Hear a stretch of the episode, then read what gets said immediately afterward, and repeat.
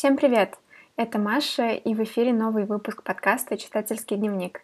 Я хотела поблагодарить вас за то, что вы подписываетесь на подкасты в приложениях, где вы его слушаете, а также в Инстаграме и в канале Телеграм. Если вы еще этого не сделали, у вас есть прекрасная возможность. Я оставлю все ссылки в описании, или вы можете найти меня по поиску подкаст «Дневник».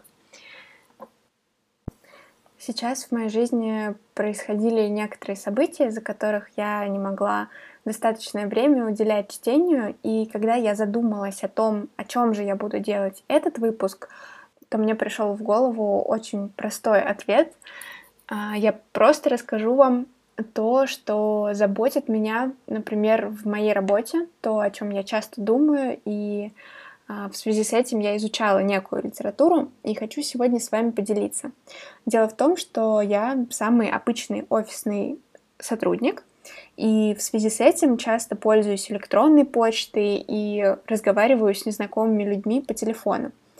И, если честно, мне очень не нравится, как некоторые люди общаются, когда не видят человека, так скажем, в лицо, и поэтому сегодня я хотела бы рассказать вам о книгах, которые научат э, эффективно общаться с людьми, особенно если это касается рабочих отношений. Таких книг я нашла две. Первую вы, наверное, знаете. Ее написали Максим э, Ильяхов и Людмила Сарчева, те же самые люди, которые написали книгу «Пиши, сокращай». Их вторая совместная работа называется «Новые правила деловой переписки». Эту книгу я прочитала, мне кажется, еще больше года назад, и очень много моментов в ней помогли мне понять, что я все делаю правильно. А вторую книгу я нашла в библиотеке совсем недавно. Она называется «Эффективная бизнес-коммуникация», и ее авторы Ольга Северская и Лариса Селезнева – Почему я выбрала именно эти книги, а не какие-то зарубежные? Дело в том, что у российской бизнес-коммуникации есть свои особенности. И люди с зарубежным складом ума не всегда знают о каких-то тонкостях. Поэтому я и советую вам книги, которые написали наши отечественные авторы, у которых болит, так скажем, э, одно и то же – даже если вы не работаете в офисе или не занимаетесь бизнесом, это все равно будут полезные для вас знания, потому что ясная, четкая, прозрачная коммуникация — это, в принципе, основа всего. Как писал Харари, человек выжил только потому, что сумел основать устойчивое общество, то есть общество, где его участники могут взаимодействовать друг с другом. Так как я сейчас в процессе чтения эффективной бизнес-коммуникации, начну, пожалуй, с нее. Эта книга Северской и Селезневой очень удобна тем, что она разделена на две части. В первой части коммуникация устная, во второй письменная. И она очень напоминает такой учебник по русскому языку, и там даже есть реальные упражнения. Очень много кейсов приведены из разных индустрий, и когда ты читаешь, ты понимаешь, почему эта книга написана не для узкого круга, а в принципе практически для каждого человека. Мне, например, запомнился такой кейс. Я думаю, что если вы хотя бы раз пытались записаться в спортзал, вам это будет знакомо. Вы заходите на сайт, ищите раздел с ценами, но там только поле «Оставьте свой телефон, и мы вам перезвоним». Окей, вы оставляете телефон, э, через какое-то время вам перезванивает менеджер, и когда вы спрашиваете, какова цена абонемента, вас начинают забрасывать вопросами. А откуда вы узнали о нашем спортзале? А кто именно вам подсказал? Как часто вы собираетесь заниматься? А важно ли вам, что у нас есть сауна? И так далее. Ну, казалось бы, что такого сложного? Просто возьми и назови цену.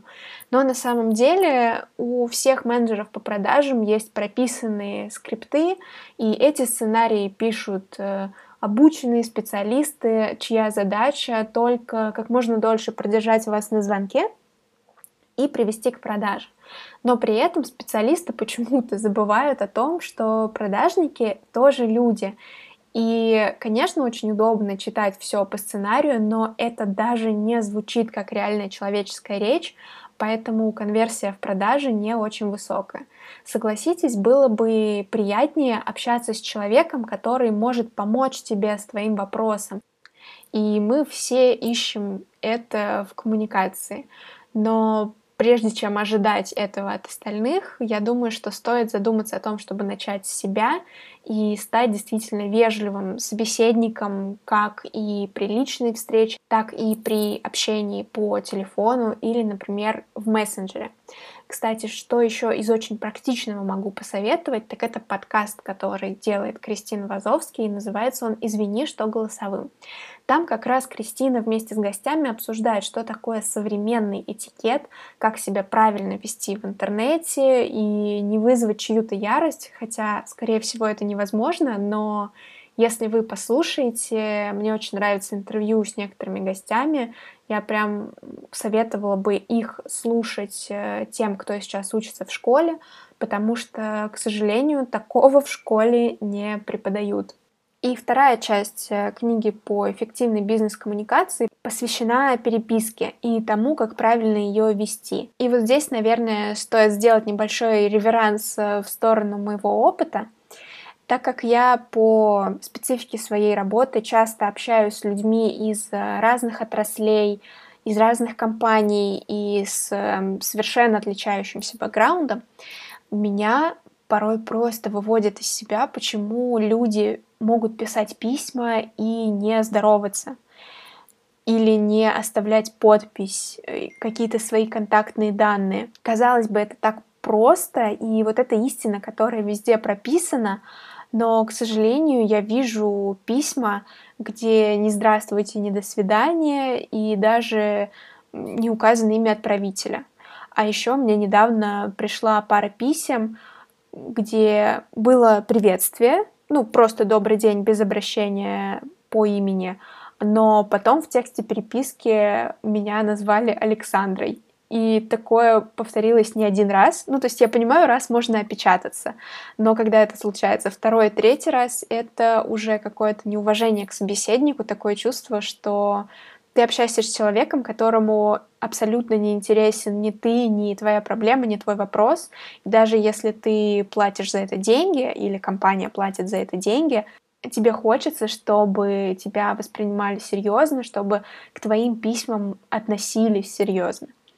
Поэтому, если вам приходится общаться по переписке, тоже советую вам отслеживать за собой какие-то моменты, которые могут вашего собеседника ввести, например, в ступор.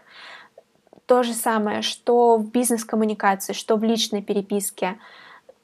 Одни и те же советы даются, и просто нужно учиться, наверное, это применять на практике, больше писать писем, больше общаться с людьми, э, именно в какой-то такой формальной обстановке, стараться ясно и четко выражать свои мысли, не давать ни слишком мало, ни слишком много информации.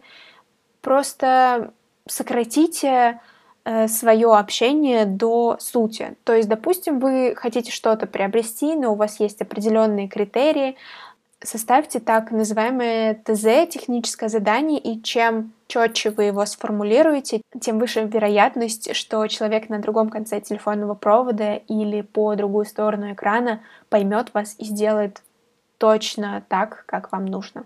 Книга «Новые правила деловой переписки» Ильяхова и Сарычевой оказалась настолько популярной, что у меня ее взяли друзья почитать, и до сих пор она где-то ходит по рукам, но опять же это отражает э, нашу действительность. Это то, что всем нужно, но не все знают, как это правильно делать. Вместе с тем, чтобы читать книги и тренироваться, практиковать, э, писать письма и разговаривать с людьми по телефону и в мессенджерах, обсуждать какие-то рабочие задачи, я бы еще, наверное, посоветовала обращать внимание на то, как к вам обращаются люди. Допустим, вам по работе нужно переписываться с какими-то государственными учреждениями. Там своя специфика, своя вежливость. Вы не можете просто назвать человека по имени, даже если он с вами одного возраста, просто потому что у них так не принято. И если вы хотите чего-то добиться от э, какого-то эм, учреждение именно с такой динамикой электронных писем, то, конечно, здесь будет проще, если вы подстроитесь, подыграете их правилам, чтобы получить что-то свое. Как говорится, со своим самоваром в Тулу не ездят, ну и мы, собственно, в какие-нибудь госучреждения будем писать э, адресату по имени-отчеству, обязательно здороваться и так далее. Если вы когда-нибудь общались по электронной почте, допустим, с какими-то иностранными компаниями или просто с иностранцами, там, по работе, по бизнесу, еще по каким-то делам, то вы, наверное, заметили, что у них свой этикет и свои правила.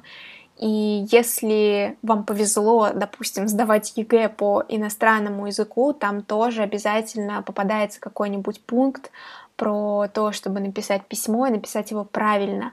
У письма должна быть структура, обязательно нужно указать тему и так далее.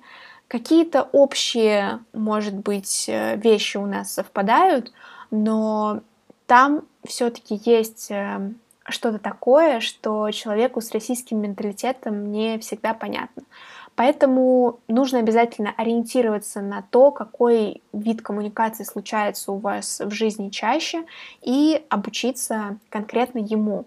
Кстати, еще про обучение. На Ютубе есть э, канал Элина Дейли, и Элина ведет его уже пять лет и она там освещает такие темы, как э, карьера, work-life balance и так далее. И у нее было одно видео про деловую переписку.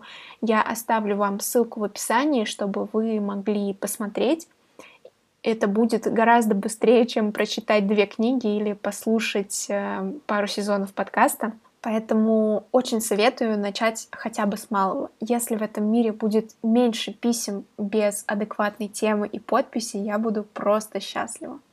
На самом деле, еще вернусь к книге про эффективную бизнес-коммуникацию. Ее довольно сложно осилить как раз из-за того, что она очень насыщенная и составлена практически как учебник. То есть у меня, если честно, есть желание составить какое-нибудь расписание и, допустим, два раза в неделю садиться за эту книжку, изучать э, по одной или там максимум по две главы, выполнять упражнения и так далее. Потому что эту книгу нельзя читать быстро. Там, э, допустим, есть и несколько упражнений на ораторское мастерство, то есть как правильно презентовать э, свою устную речь. Хотя, конечно же, незаменимым пособием по ораторскому искусству и устной речи до сих пор остается Камасутра для оратора Радислава Гандапаса, которую я тоже очень всем советую.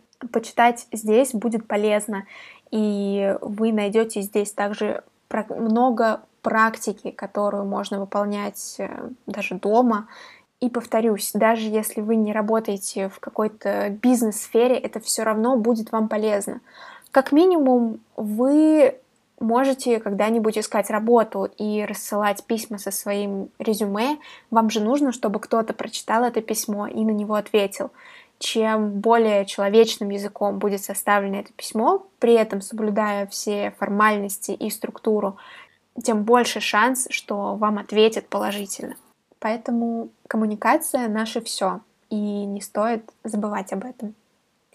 Ну что ж, сегодня у меня тоже вышел не очень длинный выпуск, но на самом деле это отчасти потому, что я готовлю для вас кое-что специальное и надеюсь, что уже скоро смогу анонсировать. Поэтому подписывайтесь на Инстаграм и Телеграм подкаста, чтобы ничего не пропустить. Спасибо, что дослушали этот выпуск до конца. Желаю всем успешных переговоров и качественных email-переписок. Всем пока-пока.